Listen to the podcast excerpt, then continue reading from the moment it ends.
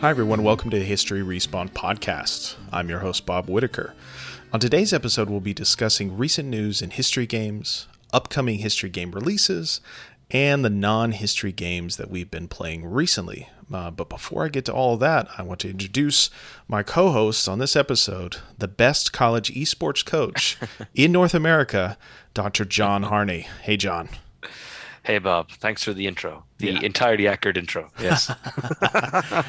Um, so I wanted to spend a little time here up at the top of the episode uh, saying hello to our new listeners. Uh, we got a, a new slew of subscribers over the uh, last month to the podcast. And uh, this is uh, in the previous month, September, where we didn't actually put out a podcast. So it turns out the secret, John, to getting more listeners is to not to not put any content out. I, I had no idea. Um, uh, but to those of you who are new listeners to the show, welcome. Uh, I thought I'd spend a couple moments here at the beginning to talk a little bit about what we do and who we are. Uh, so John and I, we are professional historians, uh, and we teach at uh, universities in uh, the United States, and uh, we do History Respawn. Uh, this kind of hybrid digital YouTube slash podcast stress uh, slash streaming show on the side, uh, pro bono, uh, without any grants or anything. Uh, but uh, we do have a lot of fun uh, looking at historical content in video games, and we've been doing it for almost 10 years now. Uh, so this is really making Wow. me feel old. Uh, but uh, you're obviously aware, listener, of the podcast because you're listening to it. Uh, but we also have a YouTube channel, and uh, we do occasionally stream from Twitch as well. But those uh, Twitch streams we always archive onto YouTube, uh, anyways. And we do main shows where we consider historical games with guest scholars. We also do streams where it's just John and I talking about a particular game. Uh, and we've also in this year launched a new sub series, limited series called Civs 101, uh, which is looking at uh, Civilization 6 and the leaders in Civilization 6 uh, in order to uh, kind of consider uh, the Civilization series in the midst of its uh, 30th anniversary. So, yeah, I think that's the gist of it. John, is there anything else you wanted to add about this show and what we do? Um, I don't think so. Other other than you know, you're you're you're being very modest, Bob. You you created this is this is a a media platform. I actually don't know whatever the the synergistic title would be. We've been doing this since before it was cool. That's exactly right. That's exactly right. Um, so, if you are a new listener, thank you, thank you for joining us. Um, if uh, you are interested uh, in our content um, and you know, kind of getting a catalog of what we've done so far, uh, I encourage you to go and visit our website, historyrespawn.com, uh, which is uh, hosted by Squarespace. Uh, and Squarespace has got some really great uh, search capabilities, and it really helps if you're trying to find old stuff that, that we've done in the archives, almost 10 years worth of work. Uh, so yeah, go and check that out. We we post all of our content on that website, and uh, we haven't really done much writing on that website. But uh, if you're looking for old stuff that we've done, uh, then go there. And uh, if you really like us, uh, please consider supporting this show on Patreon. This podcast in particular wouldn't exist without support from History Respawn patrons. Uh, and so you can find our Patreon at uh, patreon.com forward slash history respawn. Uh, and when you are going through the tiers of uh, patrons, uh, you can, uh, you know, sign up at the base level and get emails from me, occasional emails from me about what we're doing and what we're planning. Uh, you can also uh, get to the uh, next tier where you're on our Discord server, uh, which is uh, occasionally lively. I wouldn't say it's all the time. um, and then there's uh, additional tiers in which you get the ability to um, uh, engage our uh, our guest scholars on the show with questions. Uh, and we had a, a recent Civs 101 episode uh, focused on Queen Victoria in England, in which we had a, uh, uh, HR patron uh, ask a question, really good question, uh, related to how the English are depicted in uh, Civilization 6. Um, and then uh, another kind of note about patrons. Uh, it was uh, based on uh, a recent discussion on our Discord server uh, that I decided to do an upcoming episode of the show on uh, Margaret Thatcher's Tech Base, uh, which is a new Doom WAD. So this is a, a Doom mod that came out late last month. In which you go get to go to hell and kill Margaret Thatcher. so uh, I asked I asked our patrons on Discord if this was a worthwhile game uh, for the show, and the immediate response was yes. You know, make it happen. So uh, later on this month, I'll be recording an episode of History Respawned about uh, Thatcher's tech base and kind of considering. Uh, not only this ludicrous uh, Doom mod, but then also kind of considering Thatcher's legacy more generally, and you know what she means uh, to uh, modern British life, what she meant at the time of her uh, uh leadership, but then also later on, uh, and then what she means to current debates over uh, Brexit. Brexit. so yeah, so those are just kind of the, some of the advantages you can get from supporting the show, in addition to our eternal thanks, of course, for for helping us out. Uh, okay, well, with that introduction out of the way, I was going to talk a little bit about some of the history games that we've been playing recently. And uh, I'll start with you, John. Uh, John, you have been playing uh, a new MMO uh, from yes. Amazon called New World. So take it yes. away. so I will, um, yeah, I'm going to just kind of soliloquy here for a couple of minutes it, which is you're going to add up to confusion. So this game confuses me is the first thing I'll say, and then Bob, you and I can talk about it. So for people who don't know, um, New World is the latest game from Amazon Game Studios, and Amazon have been trying to make Amazon gaming a thing for quite a while now. So um, there are, I'm sure there are listeners who are Prime members who can avail of Prime Gaming, which is kind of a collection of goodies and free games and things like that.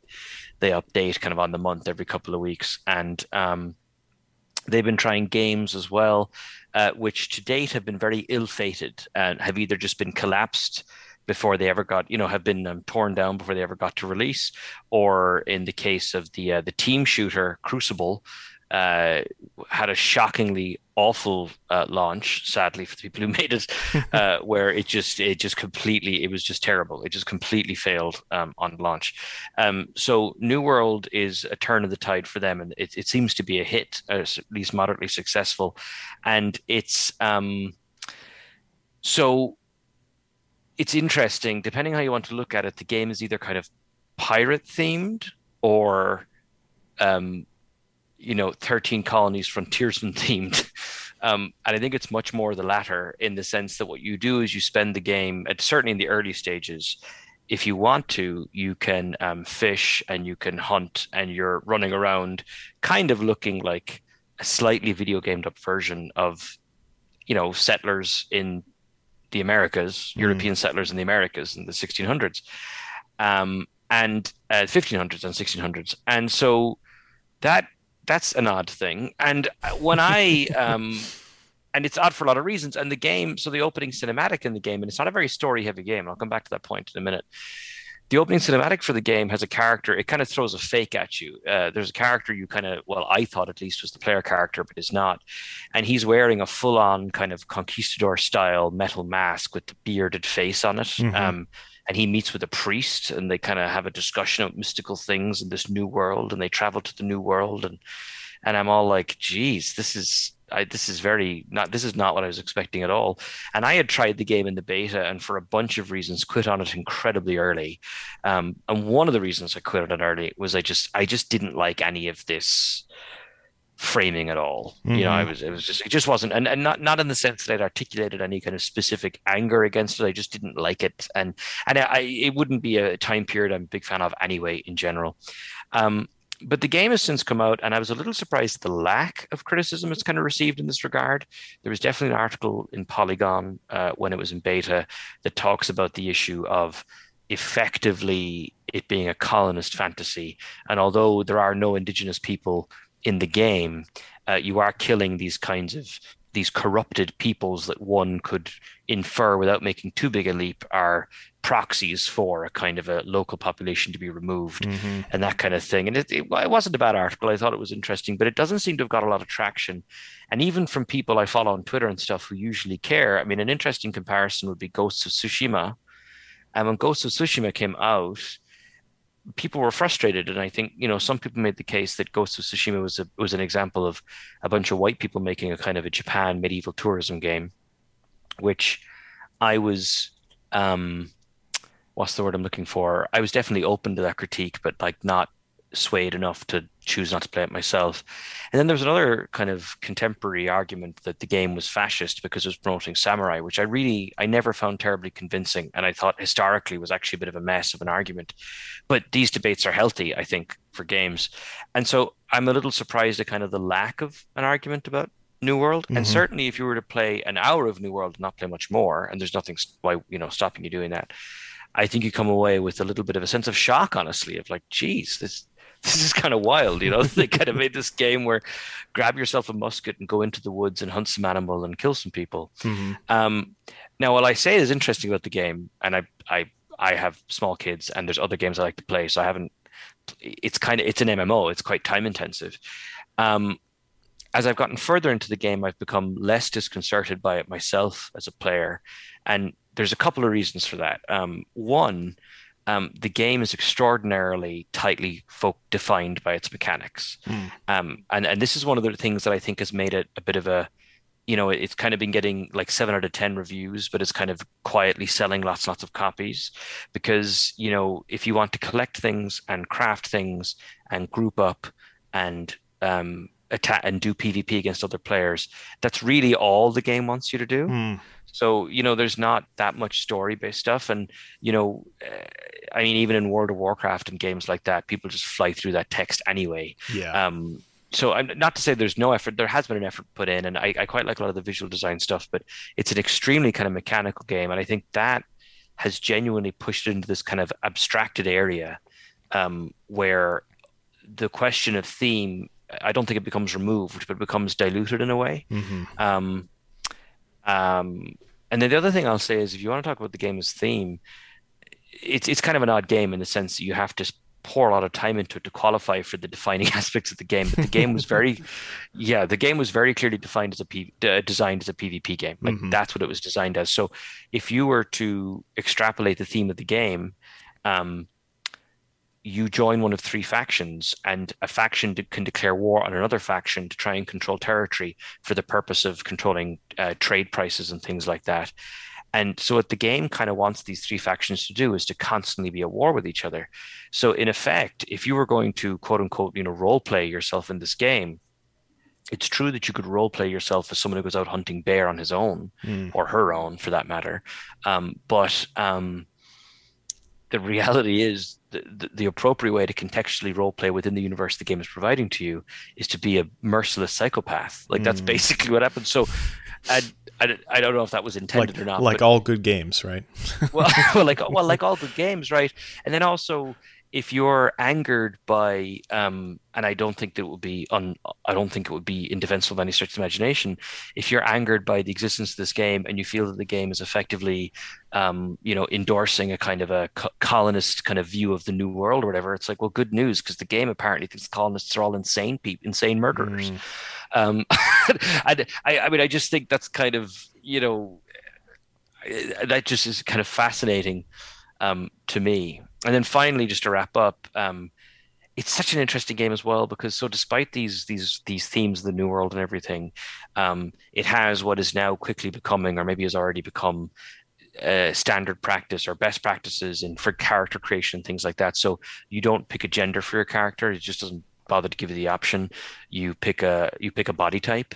Mm. Um, and the body types kind of conform to you know standard genders, um, but there's nothing stopping you picking what is kind of clearly the male body type, but dressing your character in dresses and vice versa and stuff, and just little things like that, like just removing all these little kind of unintentional blockages to various identity things and stuff, mm-hmm. like that kind of stuff is in the game, and then I think a clever decision, and again I think people are free to reject this as a solution, but um, the bad guys, the the mobs that you are killing, um, the theory is that they also were stranded on this on this island as well, but unlike you, they got corrupted. Mm. Um, and so and so the mobs are dressed in and although they, they kind of have different colored skin they're kind of corpses but they're dressed in and they're coded as the same kind of ethnicity or or you know the same background as the player characters Mhm.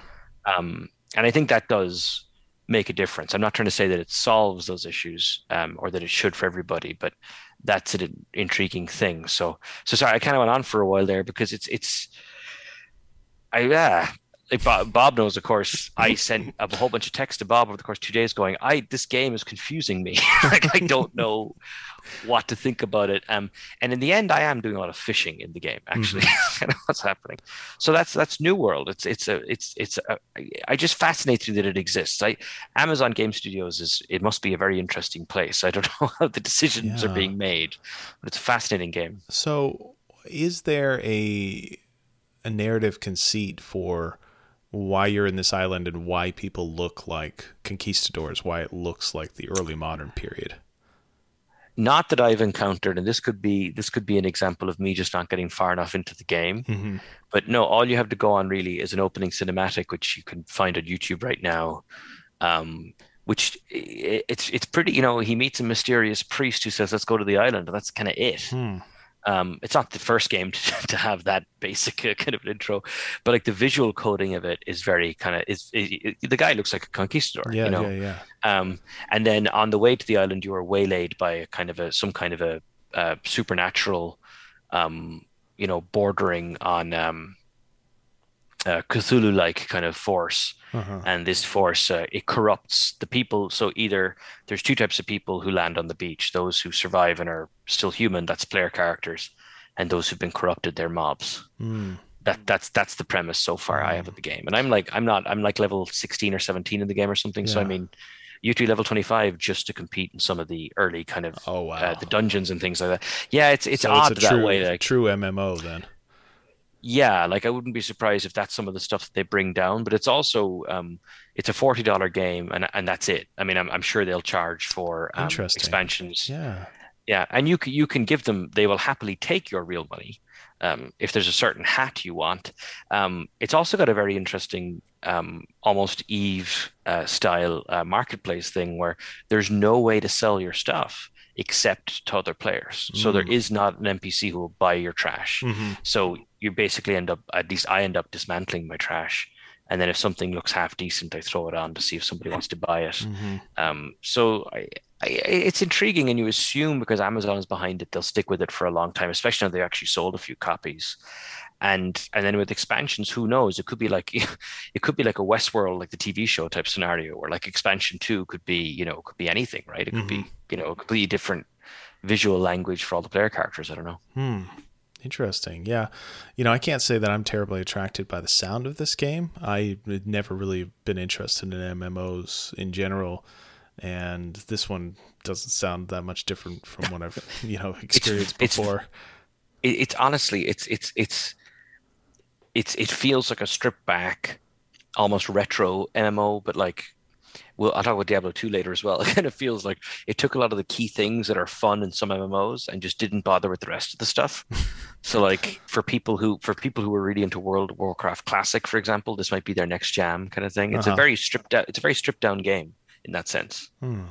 Yeah. And, you know, I've got to say, too, it, it is interesting to me. It does seem like this game is uh, doing pretty well for Amazon. You know, you see it mm-hmm. on charts and everything, and it seems to be uh, it has a lot of big player base, and you know it does kind of remind me of the old MMO days where you know it's like there'd be a lot of discussion of single player games or uh, you know multiplayer shooters in games journalism, games magazines, you know, kind of just talk with your friends as well anecdotally but then quietly these mmos were like the biggest games in the world you know like and for years and years and years that would be the case and you know, ki- it's kind of a bit like in this past decade where you know very quietly games like league of legends and then mm-hmm. uh, eventually Fortnite. It's like, oh, actually, mm-hmm. these mm-hmm. are the mm-hmm. biggest games in the world. Like, you know, yep. these are generating yep. huge amounts of revenue, and yet the discourse isn't really focused on it. And I've always wondered why that is. You know, why isn't there more of a discourse about these kinds of games? And I think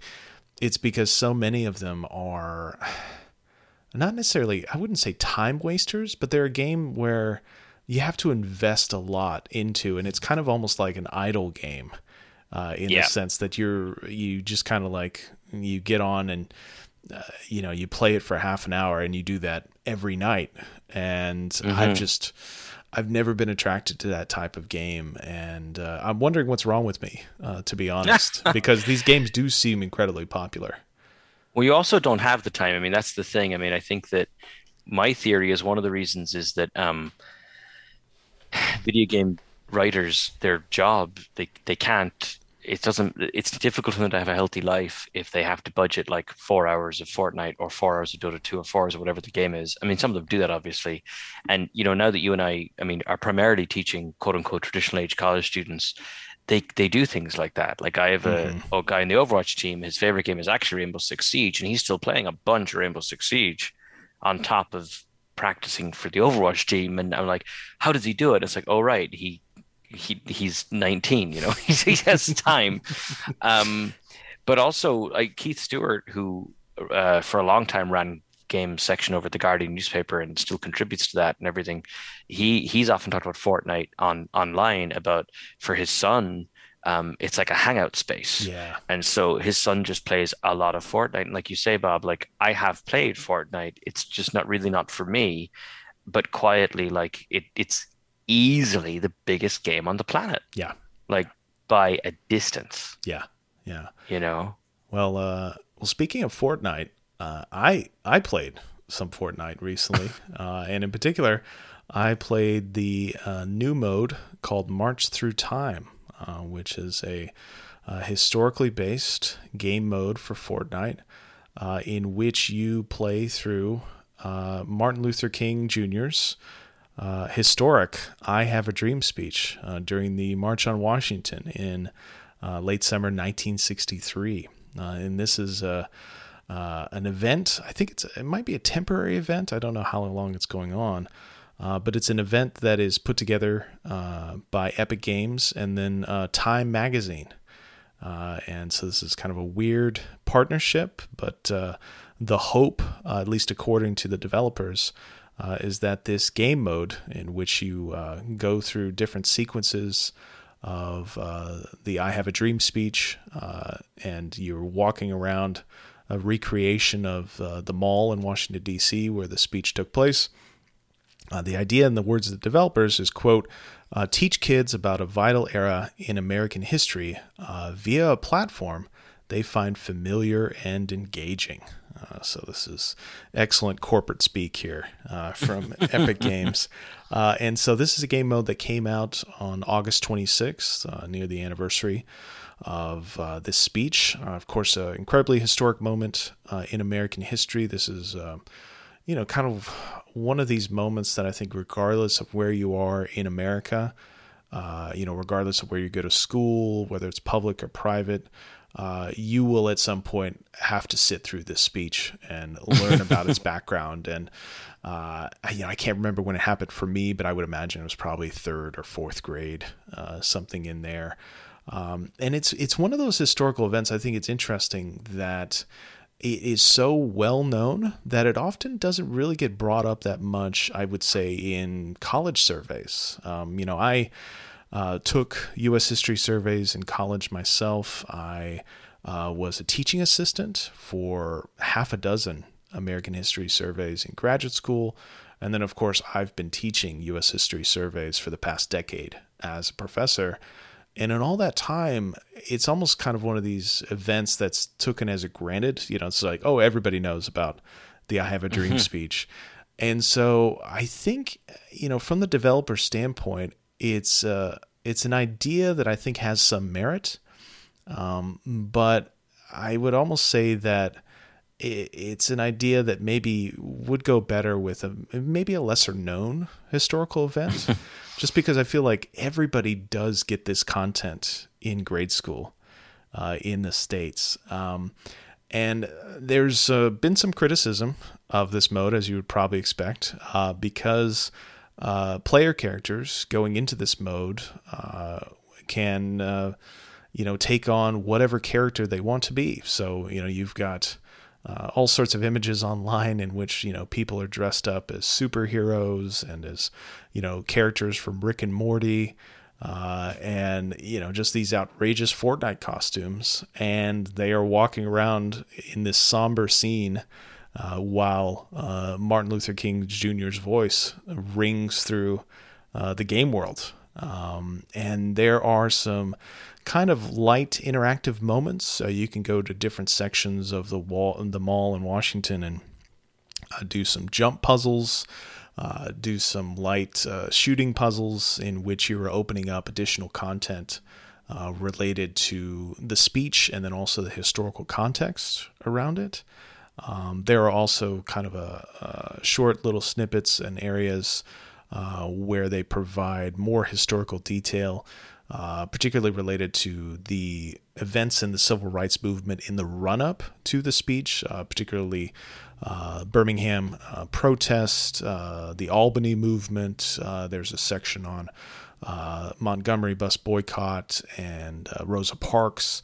Uh, so there's a little bit of kind of understanding of what led to this speech and then why the speech was important. But I think a, a good deal of the criticism uh, is warranted uh, because of this kind of you know kind of awkward tonally dissonant uh, uh, setting for uh, this historical game i mean it is it is attempting to provide players with a historical lesson but it's doing it in a setting that i think um, is not built for that kind of lesson uh, and just to wrap things up on this, uh, John, I don't know if you've gotten to play it, but um, I have uh, been attempting uh, to do a history respawn episode on this game, and I have approached uh, four different scholars uh, to do this episode, and they have all turned me down.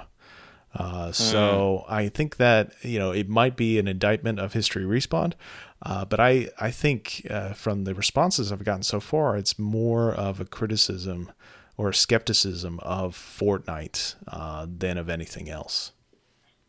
Well, I was going to ask you, Bob, because I haven't played it, and you know, I saw um, they kind of had this trailer slash video thing, and it just got mocked a lot online, and I think that it got a kind of mockery in the same way that um, I forget which Kardashian sister um, solved racism by sharing her Pepsi back this, the summer that George Floyd was murdered. People remember that. And yeah.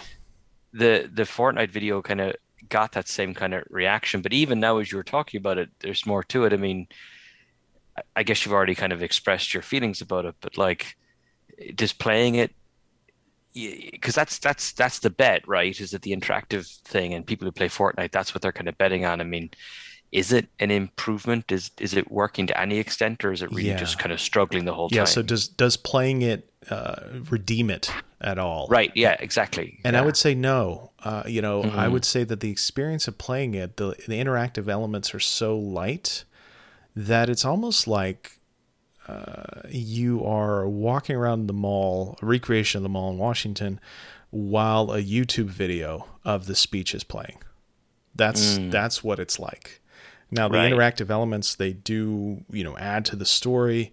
Uh, they do provide some context, but it's a bit like the historical context that you would find in a AAA game like Assassin's Creed, you know, one of the original Assassin's Creed, is kind of historical context that you have to go and find, you know, right. rather than having to play through it in order to advance the speech or advance the story. So now there are limitations uh, on what the player character can do in this mode. Uh, so, for instance, uh, you know, there's all sorts of uh, emotes that are limited, uh, hmm. eh, you know, player actions that are limited. Yeah. Uh, but yeah. at the same time, you know, you have people just kind of running around and jumping, you know, and yeah. you know, goofing yeah. off, and uh, which is fine because you know it's Fortnite. But you know, I think with the intention of this game, and how important this moment is for American history, for how important it is for uh, Black culture in particular, uh, it can feel disrespectful. I think you know, and I can't say this as uh, a black person, but I just looking at it from the outside, it does seem like uh, yeah, ugh, it's like you know, it, it, I think it it misses the mark in mm-hmm. in the attempt of doing something useful, in an attempt of doing something compelling. It ends up feeling uh, a bit like a pastiche of you know something more significant. Yeah, my, my, my personal feeling on it, and I haven't played it, so I, I'd, I'd confess to that, is that um, you know, I, it's a bit frustrating that some people, I guess, would see this as an indictment that video games cannot do these things. Um, I think it's more an indictment of a kind of a half-assed approach, honestly, mm-hmm. in the sense mm-hmm. that I think they kind of felt, well, we've done Drake concerts, we've done Ariana Grande concerts, let's do that and I, I, think with the best of intentions, but like I don't think it works. Whereas, you know, I, am sure ki- your kids watch similar things, Bob. Like my seven-year-old, remember last year, of course, he was at home doing school a lot, and one of the videos that you know they had him watch was a pretty entertaining video where one of the all these different you know children, but one of them was like a child version of Jackie Robinson, um, and this was around Jack Robinson Day in the Major League Baseball season, and it was just you know it was like any other cartoon, and my kids were really into it, and they learned about they learned who Jackie Robinson was in a way that was very kind of parallel or congruent with the other stuff they watch. You know, like it just it, it all it just it wasn't an awkward, you know. I remember these videos as a young person where it's like, oh my god, you're rolling your eyes, especially as a teenager, because it's so obvious, or whatever. So like it can be done, and the Fortnite game, game mode, um, didn't do it. it seems. I, I so Bob, I'm going to try something. I'm an amateur, so I'm going to try a segue. Right? Okay. Are you ready for I'm this? Ready. I'm I'm holding so on to the edge of my you, seat. And you're the you're the best person to ask this how would you compare? You mentioned Assassin's Creed a minute ago, but how would you directly compare the March Through Time Fortnite mode to, for example, a Discovery Tour mode in an Assassin's Creed game?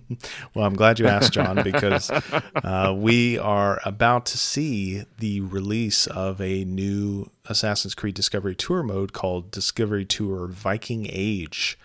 Uh, and that is coming out, uh, I think, uh, uh next Tuesday, October 19th. I think that's the date. Yeah, October 19th is definitely right. I don't know what day of the week it is. But uh, Discovery Tour Viking Age. This is the Discovery Tour mode focused on uh, the Vikings, focused on the so called Dark Ages, and related to and attached to the base version of Assassin's Creed Valhalla. So if you are listening to this and you own a copy uh, Valhalla, whether that is on PC, uh, Xbox, uh, PS5, whatever, PS4, uh, you will receive a copy of Discovery Tour uh, for free.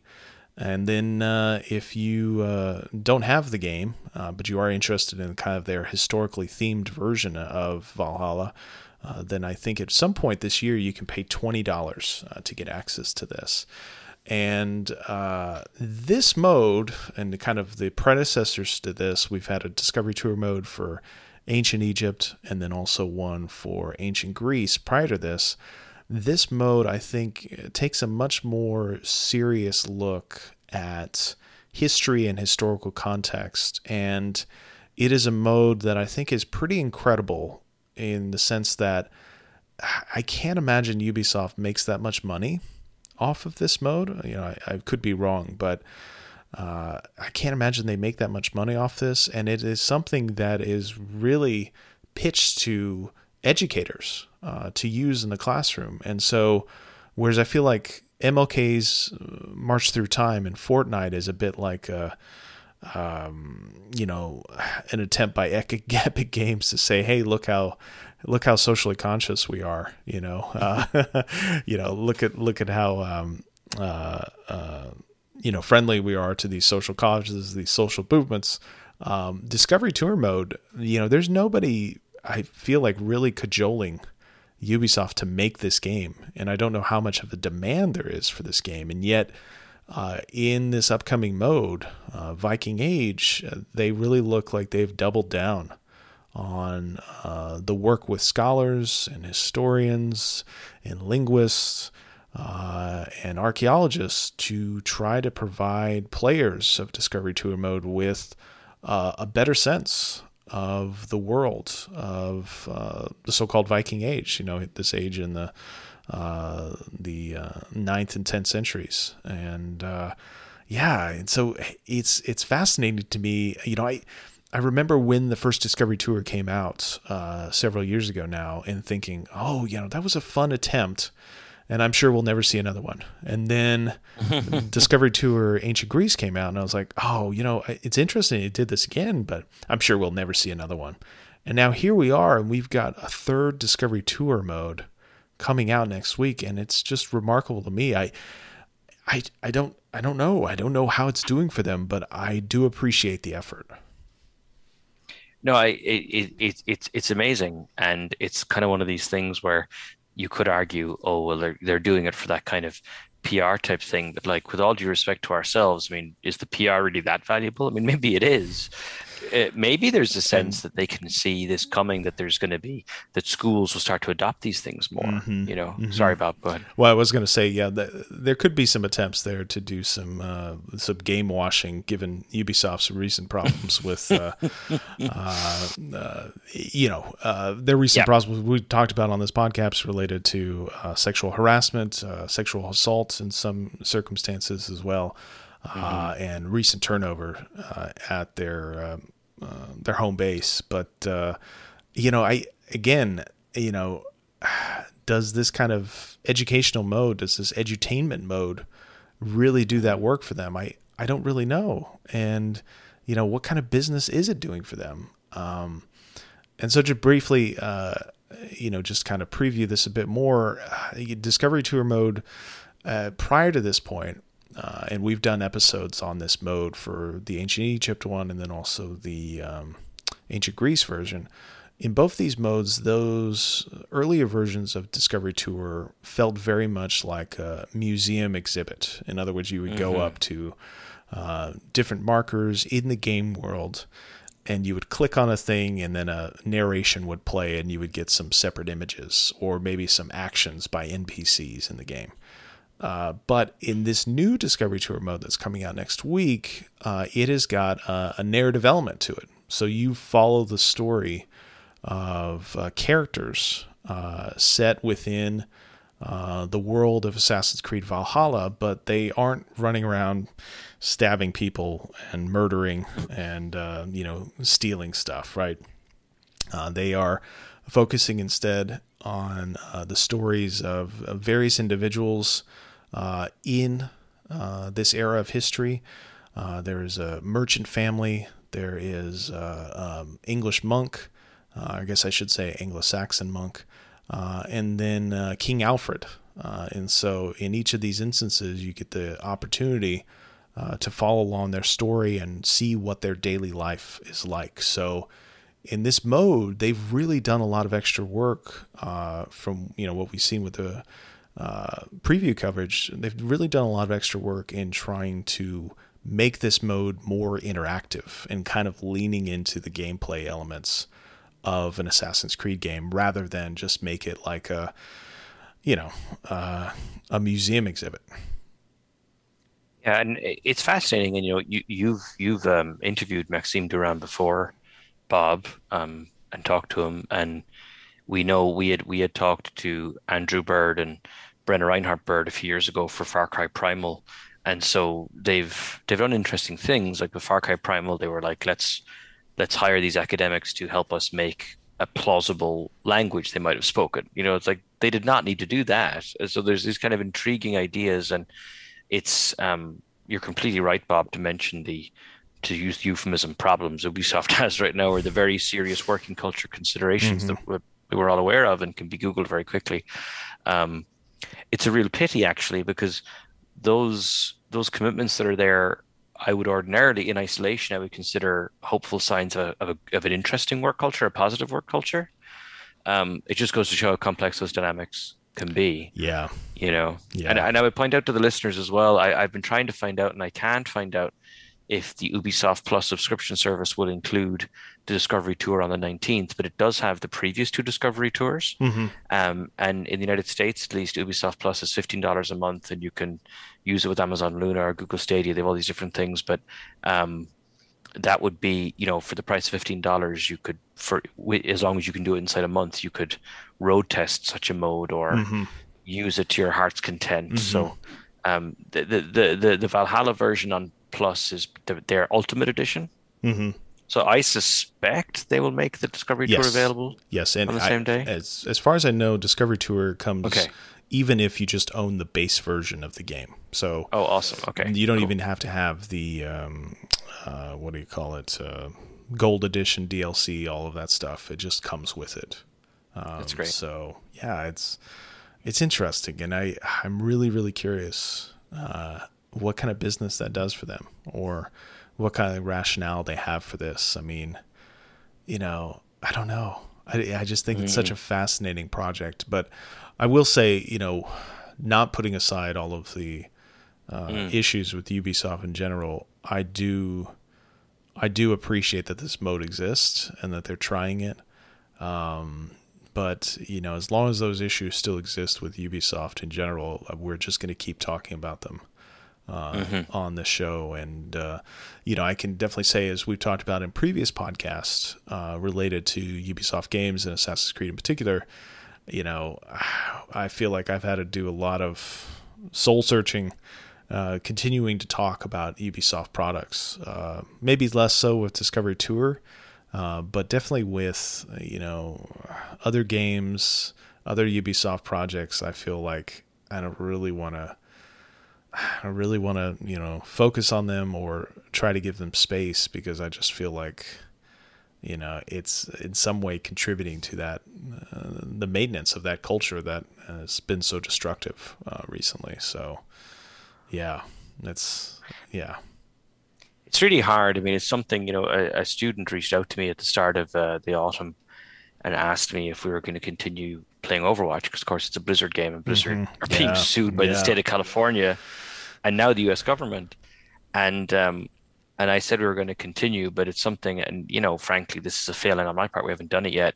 Just for us to get together as a group and say, can we just say it out loud? This is a thing this company mm-hmm. has been accused of doing, credibly accused of doing, and it's something I'd like us to be thinking about. Um, now, I'm happy to say that the captain of Overwatch, our entire Overwatch team, are, are a conscientious group of people. So, you know, I, I think they would actually like to do that. But yeah, these are it would feel odd not to mention it. Yeah.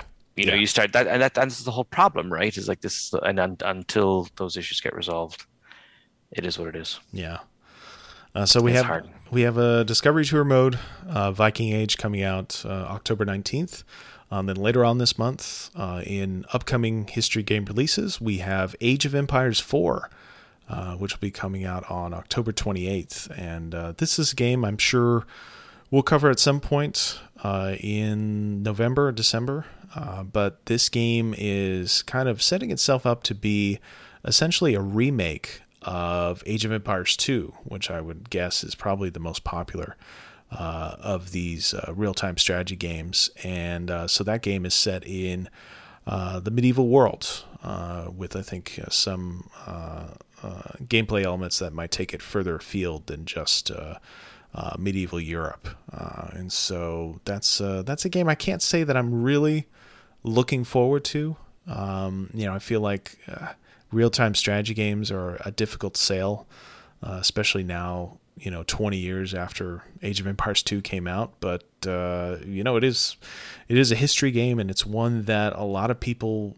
really find compelling. Uh, and I think, mm-hmm. you know, when you think about uh, a lot of the scholarship on uh, history games and its depiction, uh, their depiction of the, the Middle Ages, you know, Age of Empires 2 is a kind of a touchstone game in that regard. So I think we'll we'll probably have a look at this. I, I don't know. Are you do you feel exhausted by RTS games, John? I, I don't want to speak for both of us here. I mean, a little bit. I think um, I I was on um, friends of the show, um, Brian and Corey, mm. their pod, hey guys, their their podcast starting point. I was on there a few weeks ago, and they wanted to talk with Age of Empires four. We had a really fun chat talking about it, and um, I think Rock Paper Shotgun, the venerable uh, British PC gaming website, calls this game Age of Empires two, Two, which I think is pretty good. which is pretty. Everyone's like, we've we, we've we've thrown Age of Empires three into the memory hole. Um, part of me wonders the extent to which, um, you know, the analogy I use of those guys was talking about, um, you know, there probably is an audience for this kind of game. That audience has a disposable income because they played this game a lot when they were like 16, yeah, and now they're 45. Um, like I'm talking about myself here, and um, and if you can tap into enough of those people, you know, it's their Fortnite almost. You know, like that's entirely possible that could happen, mm-hmm. or something similar to that can happen. Or and I, I just wonder, what does a game like that need? Like, does it need to sell a certain amount of copies to people who will buy it, play five hours, and not play it anymore? But because it has 5,000 people on the servers two years later, it was a success. I don't know. I just don't know yeah. what the business model for that game actually is. Yeah, I don't either. You know? Yeah. It looks good, but uh, it does. Yeah. Yeah. Again, like, yeah, what is the success there? What does success look like for them? Maybe, you know, that's for billionaires to worry about, but still, it, it, it is kind of a weird, it's a weird thing. Yeah. And we, you and I, you know, having grown up with that series, you and I mm-hmm. are the, the best market for it. Yes. And I'm sitting here being like, mm, yeah, uh, I don't, you know, I'm not sure. Unsure. Maybe if we'd uh, had kids earlier and they were in college, we'd be buying it, but uh, because we could send 10 hours down it or something.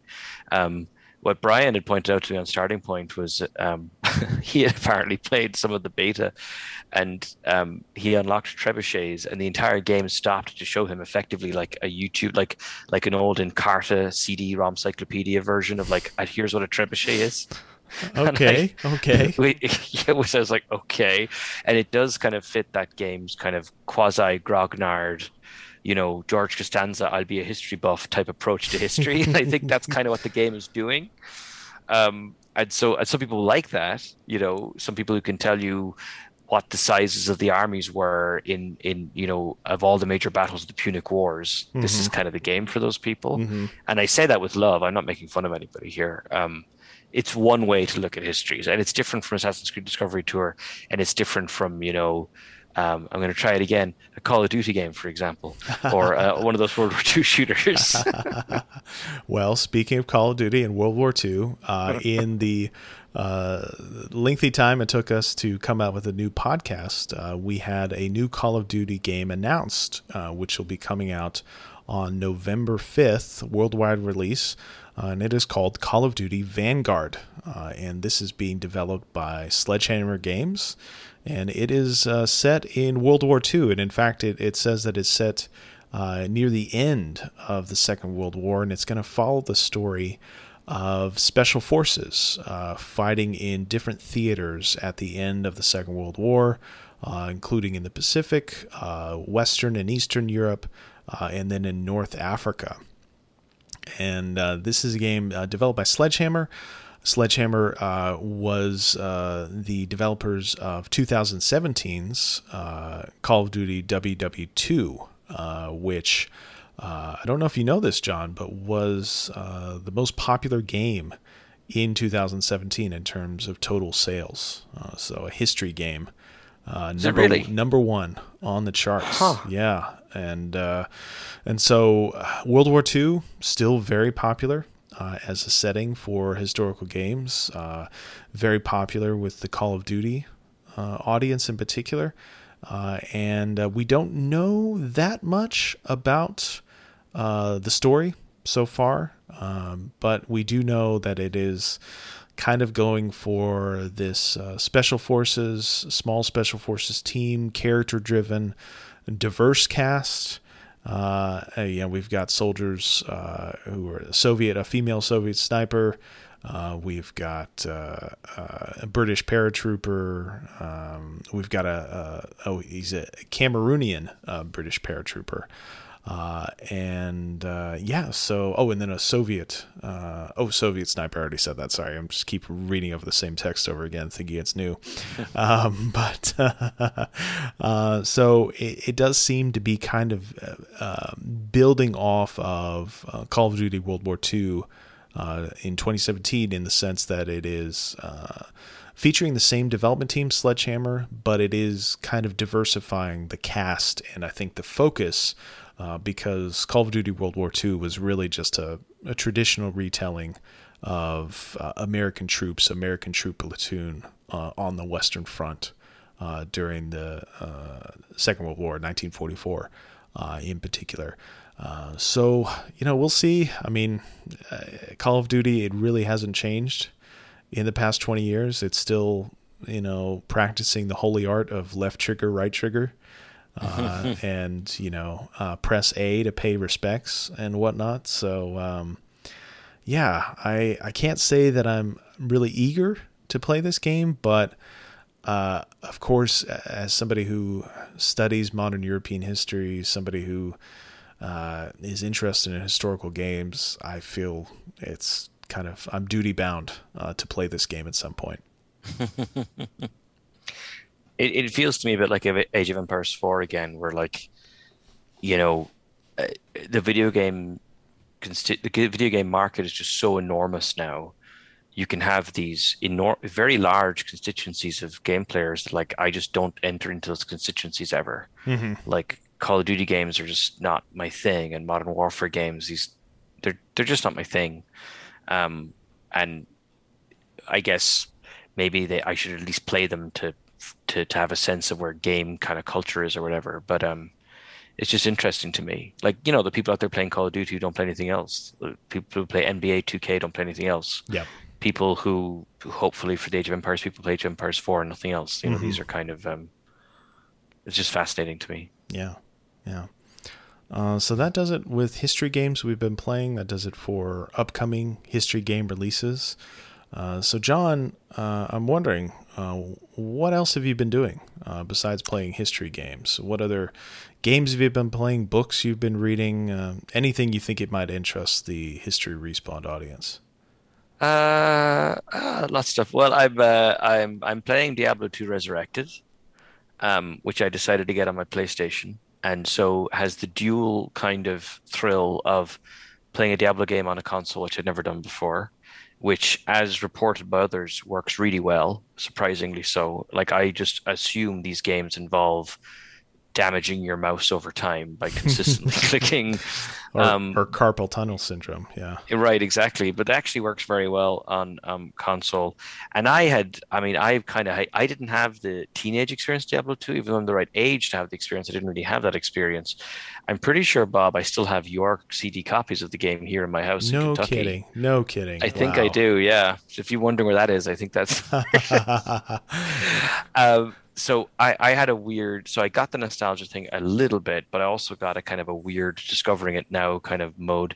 Um, it is you're definitely playing Blizzard tax. I don't know that like forty bucks is that's a maybe a little bit steep, but um, it's really good. And what's really impressive about it is that um, the graphics are demonstrably better, obviously, the audio is wonderful and the music is really good. And I remember when Diablo 3 came out, and some people were very, very, very frustrated with the look of that game and the feel of the game. And playing this resurrected version, Diablo 2, you can really kind of get a sense of just how completely different the games are tonally and everything else. And to the point, honestly, where I was like, well, how, because a lot of the basic mechanics are the same. Like your your player walks the same way, the inventory is the same size. There's all these things they chose not to change. Um, so to the point where I was like, how much do they really do? And then this is my favorite part of the game. Um, and we're getting old now, so we're we're now living through the museumification of our childhoods, which is really weird. Um, but you press a button on the PlayStation. I forget. I think it's holding down the kind of the what I think of as the map button, the large button, and I think left trigger simultaneously. On a computer, it's the letter G on your keyboard, and it switches immediately at any point, no matter what you're doing. It switches from the modern graphics to the original graphics. Mm and that gimmick is so good like it works so well it's so cool and although the graphics original game are great, it's kind of funny how I had lulled myself into how much they really do, and then you switch the graphics, and it's like, oh my god! Like, I mean, it's you know, the original game was 1994, I think, or something like that, or 96 maybe. Uh, um, yes, Diablo One was 96, I believe. And Diablo One no, was 96. Yeah. No, no, no, no, no. Diablo One, I think, was 94, and Diablo okay. Two, I want to say, was 2000. Let okay, look, let me so look yeah. this up. Yeah, no, yeah. You, you keep talking. Now we've done it to ourselves. So just to say that, like, um, and you know the the the Warcraft three kind of when they did this Warcraft three, they they really, frankly, they screwed the pooch sadly and just did a lot of frustrating things um, that annoyed people. And this is before their very recent troubles. But Diablo two, I think the resurrected version is. Um, I think it definitely. I think it does justice to those original games. It's a great way to it's the only way that a sane person well that's not fair but it's it's it's it's the most obvious and easiest way to get into the game in 2021 and there's a there's a game to get into there. And my favorite thing about it actually um, because it is a very it's it's you know i hope you like the idea of farming this level for hours because mm-hmm. um, that's the game it is. They did not change that part. Um, but the music and kind of the because the music is a huge part of this the their success in crafting a specific atmosphere. Mm-hmm. um, it, it just worked. They just they just did it. Yeah. And and so it's it's it's it's very very enjoyable. And um, worth keeping an eye out for for people who think they might be intrigued. Maybe maybe even wait for a christmas sale if you want or something like that. But um yeah i'm really glad i got it. Yeah. I kind of i kind of had that classic buyer's remorse of like oh john you've got to stop buying video games. But I, but actually it's good.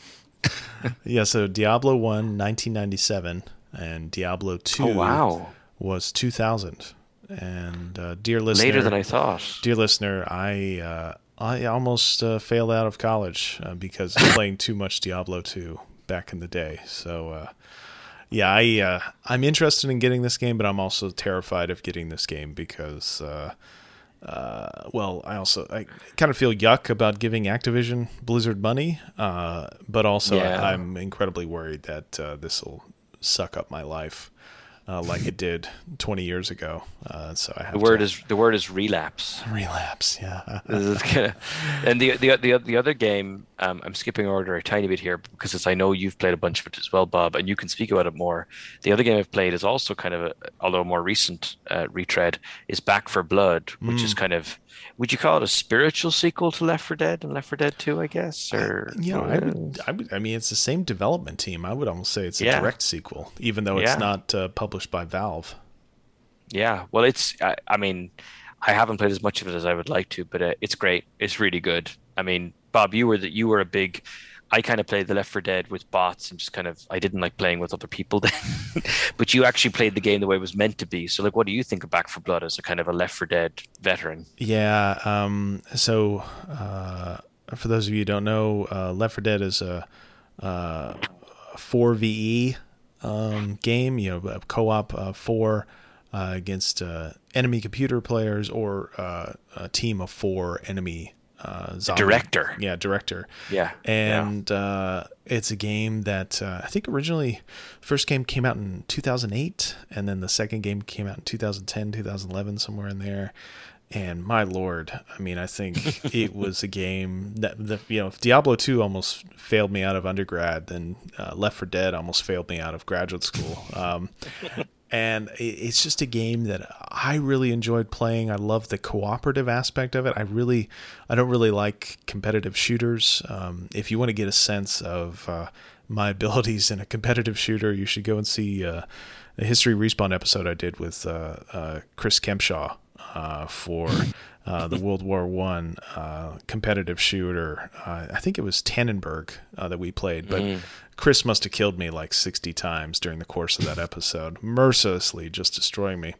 Uh, so I don't like competitive shooters, but I do like these cooperative shooters and. Back 4 Blood, uh, in which you are playing as one of four survivors in a zombie apocalypse and making your way through these uh, well designed uh, levels uh, to escape. Uh, just a thrilling experience, you know, working with teammates to try to get out of it, you know, uh, basing your success on how many people survive, what kind of state they're in at the end. Uh, and then also in multiplayer, knowing that you're facing off against not just uh, the computer director, but against other player characters, uh, enemy player characters, is really thrilling. And uh, I'm so glad this game is out. I'm so glad that they made a new update to the Left 4 Dead uh, series, I guess you could say, or you know, Left 4 Dead like. Mm-hmm.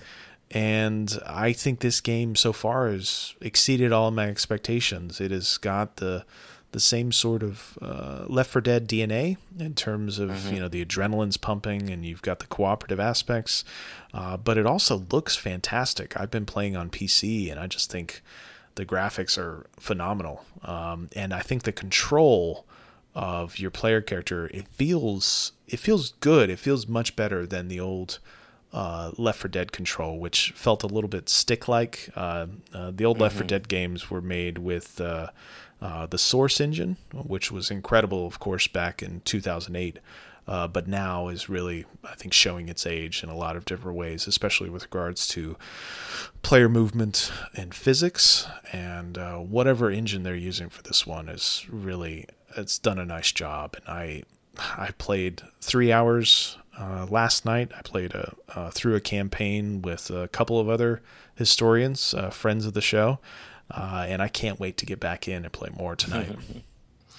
and and for people who never played the originals or aren't familiar with the game, I mean, so the idea is you're going through these different kind of maps with these um, various zombies all over the place, and there's lots of the the devils in the details in the sense that there you can provoke a swarm uh, by accident, mm-hmm. which is a which is a bad time. And then there are specials, so there's different types of like zombies that stick out that are harder to kill or more aggressive towards you, or do like there's a zombie that kind of clings himself to walls like Spider Man and spits at you from a distance. There's uh there's the big kind of portentous one that is trying it spits at you, and if you get close enough, he'll just explode and cover you all in goop and all this kind of stuff. Um, and then the modern Back 4 Blood has added deck building, which I know sounds like the most almost like like satire at this point that every game has to have deck building in it, but it works and it's great. it's really good. It's these series of buffs that you can kind of choose to try and give yourself. Um, and then the ga- the gunplay, like Bob mentioned a minute ago, or alluded to. I mean, at first I actually didn't kind of like it, and then I actually kind of it clicked with me what they were doing with the guns, and um, that game feels great. Feels very mm-hmm. tactile. Mm-hmm. Yes. In a yeah, which is great. Yeah, yeah, um, yeah.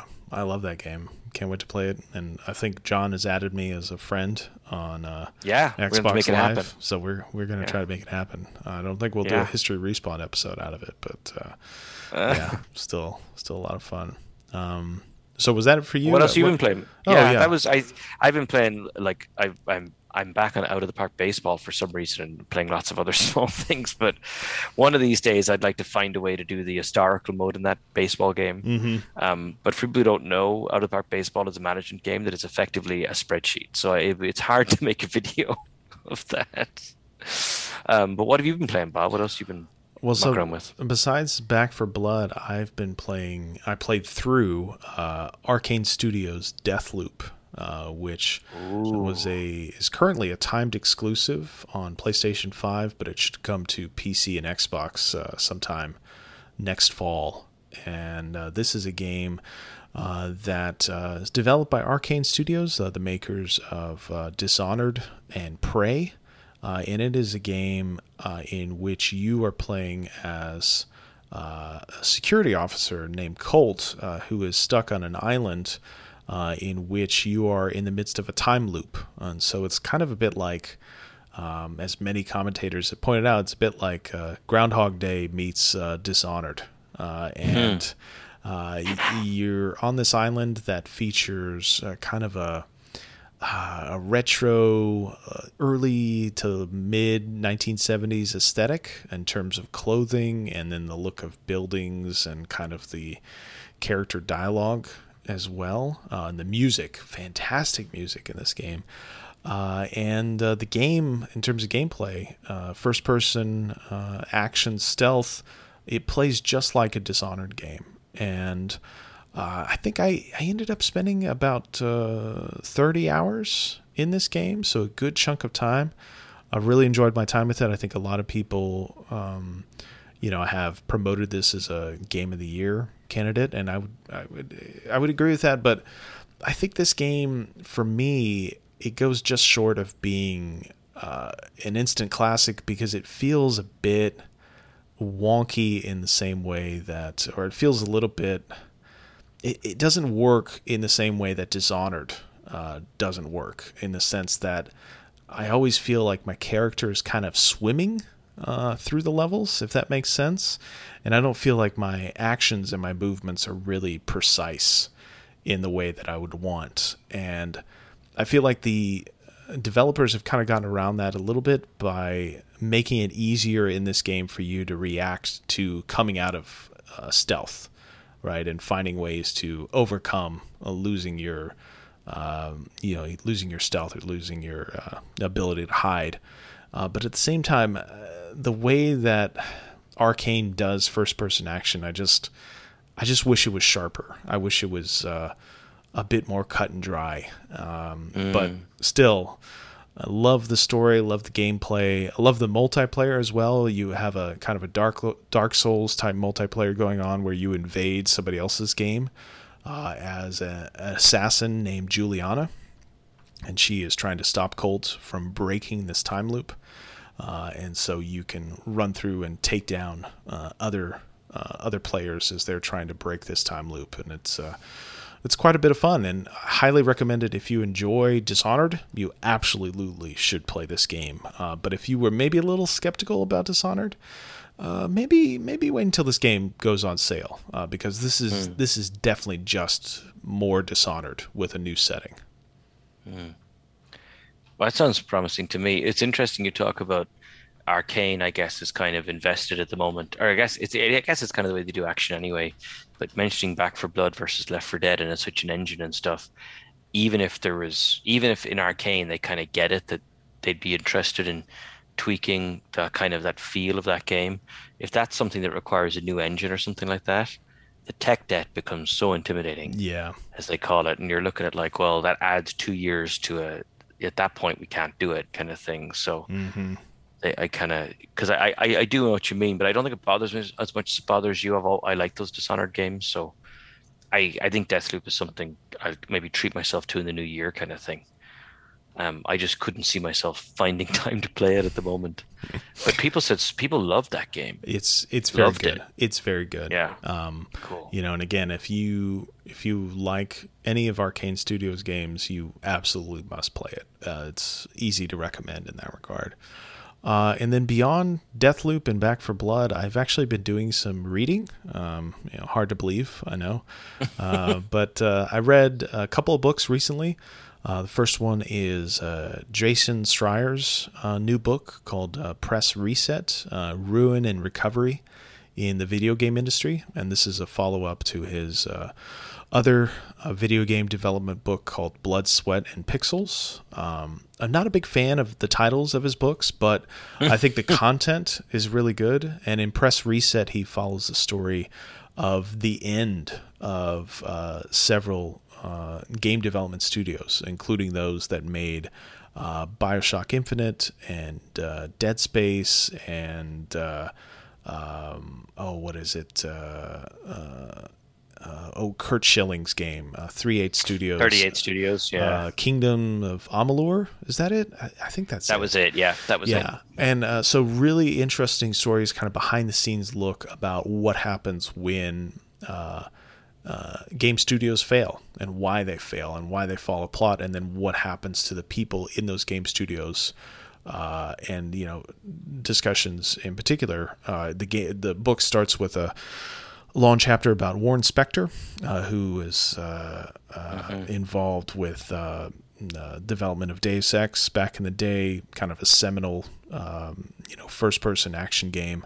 Uh, and then he's also done all sorts of other games, System Shock 2, for instance, and uh, but talks about his life and how uh, he's gone through several different studio failures, uh, you know, areas where he's lost his job and hasn't been able to get a new one, and this is like a 30 year career.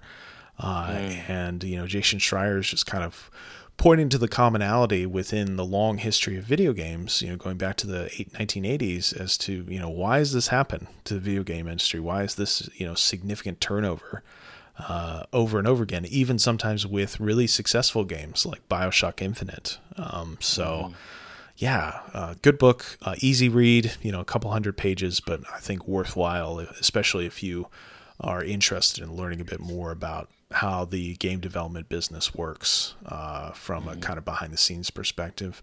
Uh, and then the other book I've been reading is uh, Masters of Doom Uh, and this is uh, David Kushner's famous book about the development of uh, id Software, uh, and in particular the story of John Carmack and John Romero uh, as they uh, create Doom and other id properties during the 1990s. And John, this is a book. I think this book came out in.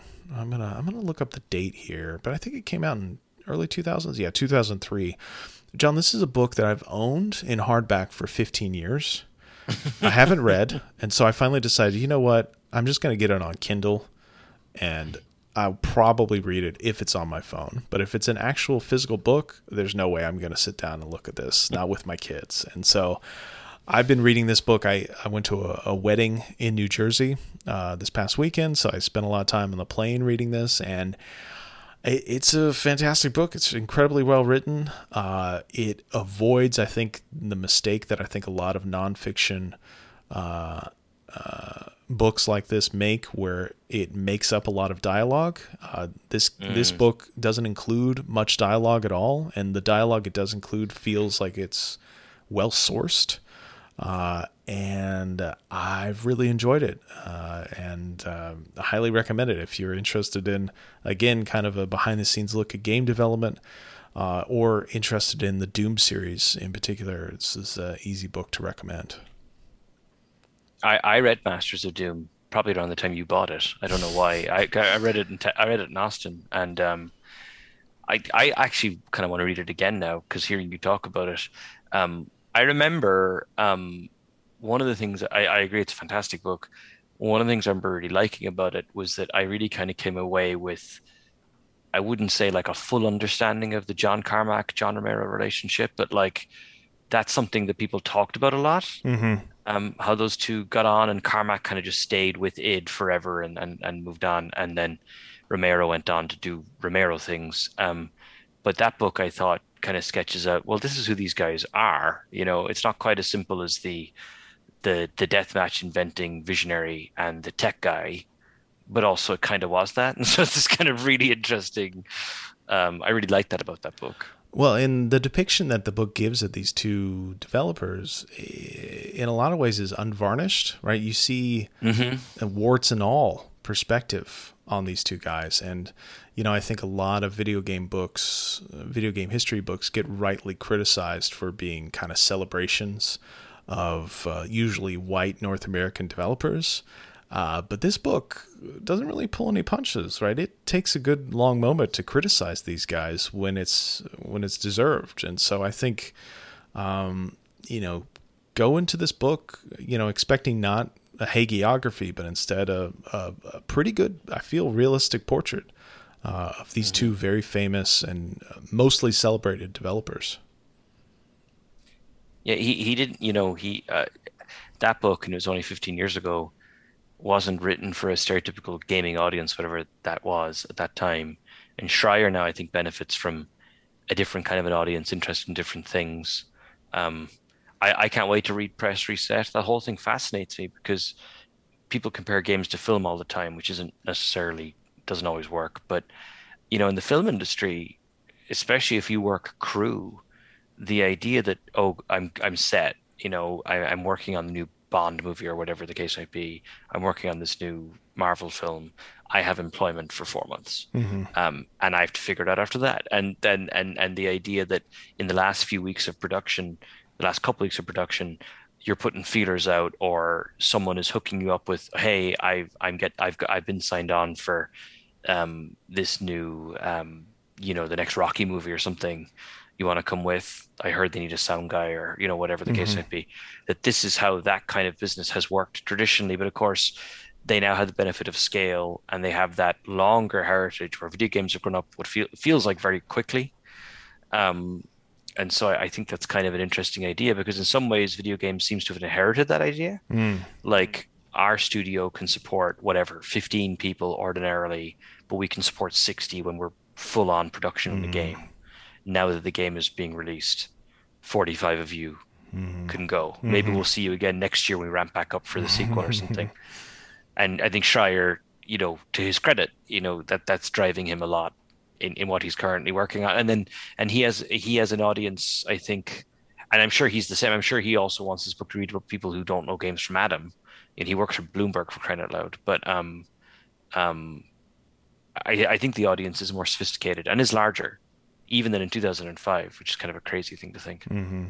Yeah, and you know, I would say, uh, you know, with the film industry, a lot of those uh, people behind the scenes, uh, actors included, they're in unions, uh, which is something mm-hmm. that's completely lacking uh, with mm-hmm. the video game industry, you know, to a large extent. So, you know, maybe that is a, a reckoning uh, that is coming. You know, hopefully, you know, I because he, reading the stories in Press Reset, it's really disheartening. You know, it's kind of like, uh, you know, you have these moments, and you know, as middle-aged men, uh, John, I'm sure you've had similar moments where you kind of sit back and you say to yourself, "Wow, I kind of worked my way to this position. I, I wonder if I could have done something different." You know, and like kind of one of my right. daydreams is like, well, what if I had gone into game development or you know, mm-hmm. something like that. What would what it would have been like? And I read this stories in Press Reset, and I'm like, oh boy, I uh, maybe I dodged a bullet there. I don't know. I mean, it's not like academia was all uh, rose garden, uh, but at the same time, uh, it's the grass is not always greener, especially when it comes to to making games. Well, it's it's like Warren Spector is such a good example of that. Um, I met Warren Spector once when he was working in Midway Austin mm. um, on one of his many, many stops.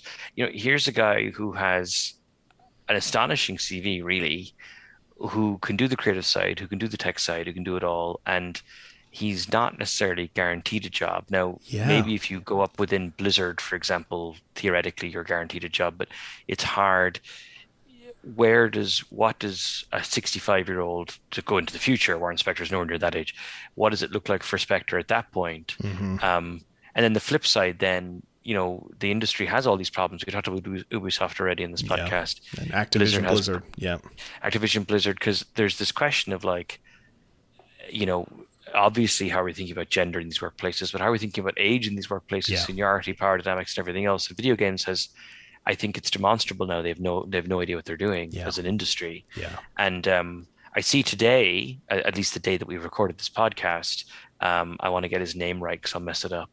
Um, the he founded the uh, Undead Games, the Undead Labs. Sorry, the guys who did the State of Decay games. Jeff Strain is his name. He's founded a new studio called Possibility Space, and they're they're embracing what's called um, uh, ah, forgive me now, I'm going to get this wrong. Uh, I think it's a distributed structure. I think is mm-hmm. what they mm-hmm. call it. But basically, the idea is that like we'll hire you. You can you can live wherever you want. We're based in New Orleans, but you don't have to live in New Orleans to work with us. I myself think that being in person is an important part of things like that. And but but setting it up that way, which is like our policy is you can work from wherever puts the employer in a position where they need to incentivize you to move to the place and be part of the in-person thing and that that that that changes it and that changes the dynamic in a in a very meaningful way i think mm-hmm. um, and so that kind of interests me as well because um, maybe that's something for someone like warren spector to be a vanguard of that right to be like um, to kind of you know listen for not to say activision blizzard is doomed but there's only so much a company that size is realistically going to do or want to do in the next 20 years mm-hmm. whereas companies founded in the next five years could could they could be the ones that set all those various trends, you know? Yeah.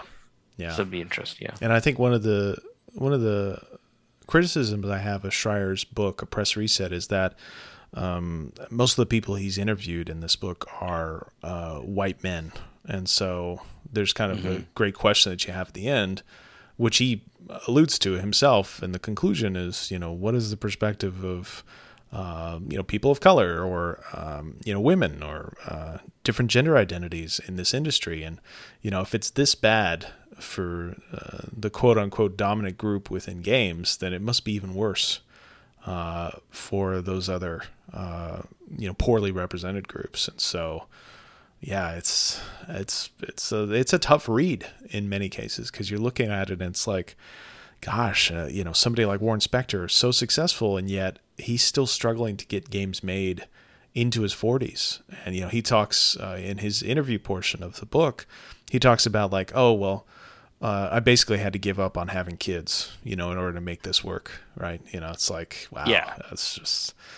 you know, yeah, and it's just it's interesting to me, you know, as an old person now. Um, it's interesting to me of how little we've heard of these stories until the last few years, and I think it's been a large extent thanks to people like Jason Schreier, um, you know, thanks to other reporting uh, that we've begun to pull the curtain behind um, the process of making games and just how often debilitating and frustrating and dangerous, uh, especially for women, you know, that process has been uh, over the course of our lifetimes. And uh, yeah, it's it's an industry. You know, obviously we still love games. We're still doing the show, but it's something that desperately needs change. You know, I.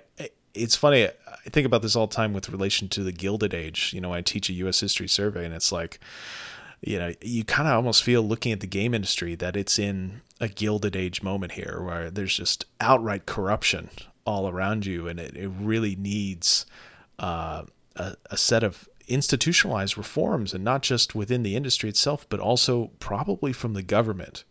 Uh, as well as what you know what we're seeing now with Activision Blizzard is you know government involvement uh, in this lawsuits and uh, but yeah, it's just weird to me to to think as though we're living through one of these historical times, historical moments in which there will be some major rectification with the game industry going forward.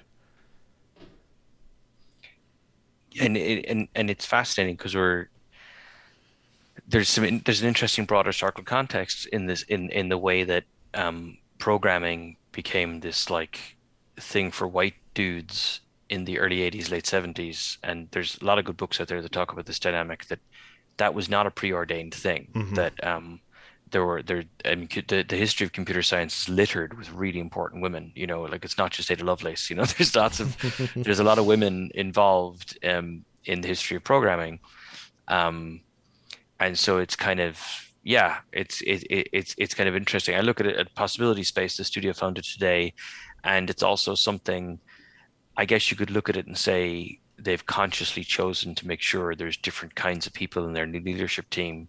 Then you look at some of the names; these are people who are like lead director in Watch Dogs: Legion, um, people who have been out there in the game space talking like Austin Walker.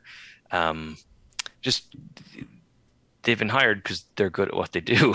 like it's not, and and it's it, it. I mean, not to make make little of it, but it doesn't have to be that hard. Yeah. Um, but then maybe the advantage the possibility space has is that kind of clean slate thing. Like yeah. it can be one of my favorite anecdotes. Um, you know, because Silicon Valley has historically has a nightmare in terms of diversity hiring, and they kind of at one point they went from only hiring white men to hiring um, people of all um, backgrounds who went to Yale, right? And it turns out that one of the problems they were having was that uh, at least in some companies, was the staple thing they did in the interview was they they had a whiteboard there, and they would give you a problem that you had to write an algorithm for, like on the on the whiteboard in front of everybody. And the thing is, if you went to Yale or Harvard, where all these guys went, that was just a thing you did in Yale and Harvard, like mm-hmm. second year or something like that. Whereas if you went to UNC Chapel Hill, like also an extremely good university in North America, but that wasn't the pedagogy your instructors used that's a really hard thing to do if you if you don't and it's not necessarily something that's actually useful. Like you don't do it in real life programming. Like let's get a whiteboard and work this out on paper. Like that's not what how people actually work. Mm-hmm. um, and so video games has to have similar anecdotes of like do this thing you know? So it's it's not designed as a discriminatory thing. You're just either subconsciously or carelessly assuming this person will do the thing you know how to do and and that's that's that's one of the problems you're into you know? Yeah yeah. All right well i think that does it. We went way over for this episode yeah, sorry so. sorry everybody. My so, fault. yeah listeners you know we didn't publish a podcast in september but here we are in october just you know laying it down you know almost a double episode so uh, I hope you hope you enjoyed what you heard, uh, and uh, you know we'll be back uh, with new episodes uh, coming up. I I can I can neither confirm or deny uh, that I have an episode of the podcast coming out next week. I'm not allowed. I'm under embargo. I'm not allowed to talk about it, but uh, uh, we'll have uh, more podcast episodes, uh, new video episodes as well, including a new uh, episode of Civs 101 coming out by the end of the month. And yeah, so lots to look forward to. Uh, and uh, yeah, so John, thanks for joining me, man. Thanks a million, Bob. It was a great time. And you, did, dear listener, thank you very much uh, for listening in. Uh, and please uh, keep up with everything related to History Respawn by visiting our website, historyrespawn.com. And uh, until next time, goodbye.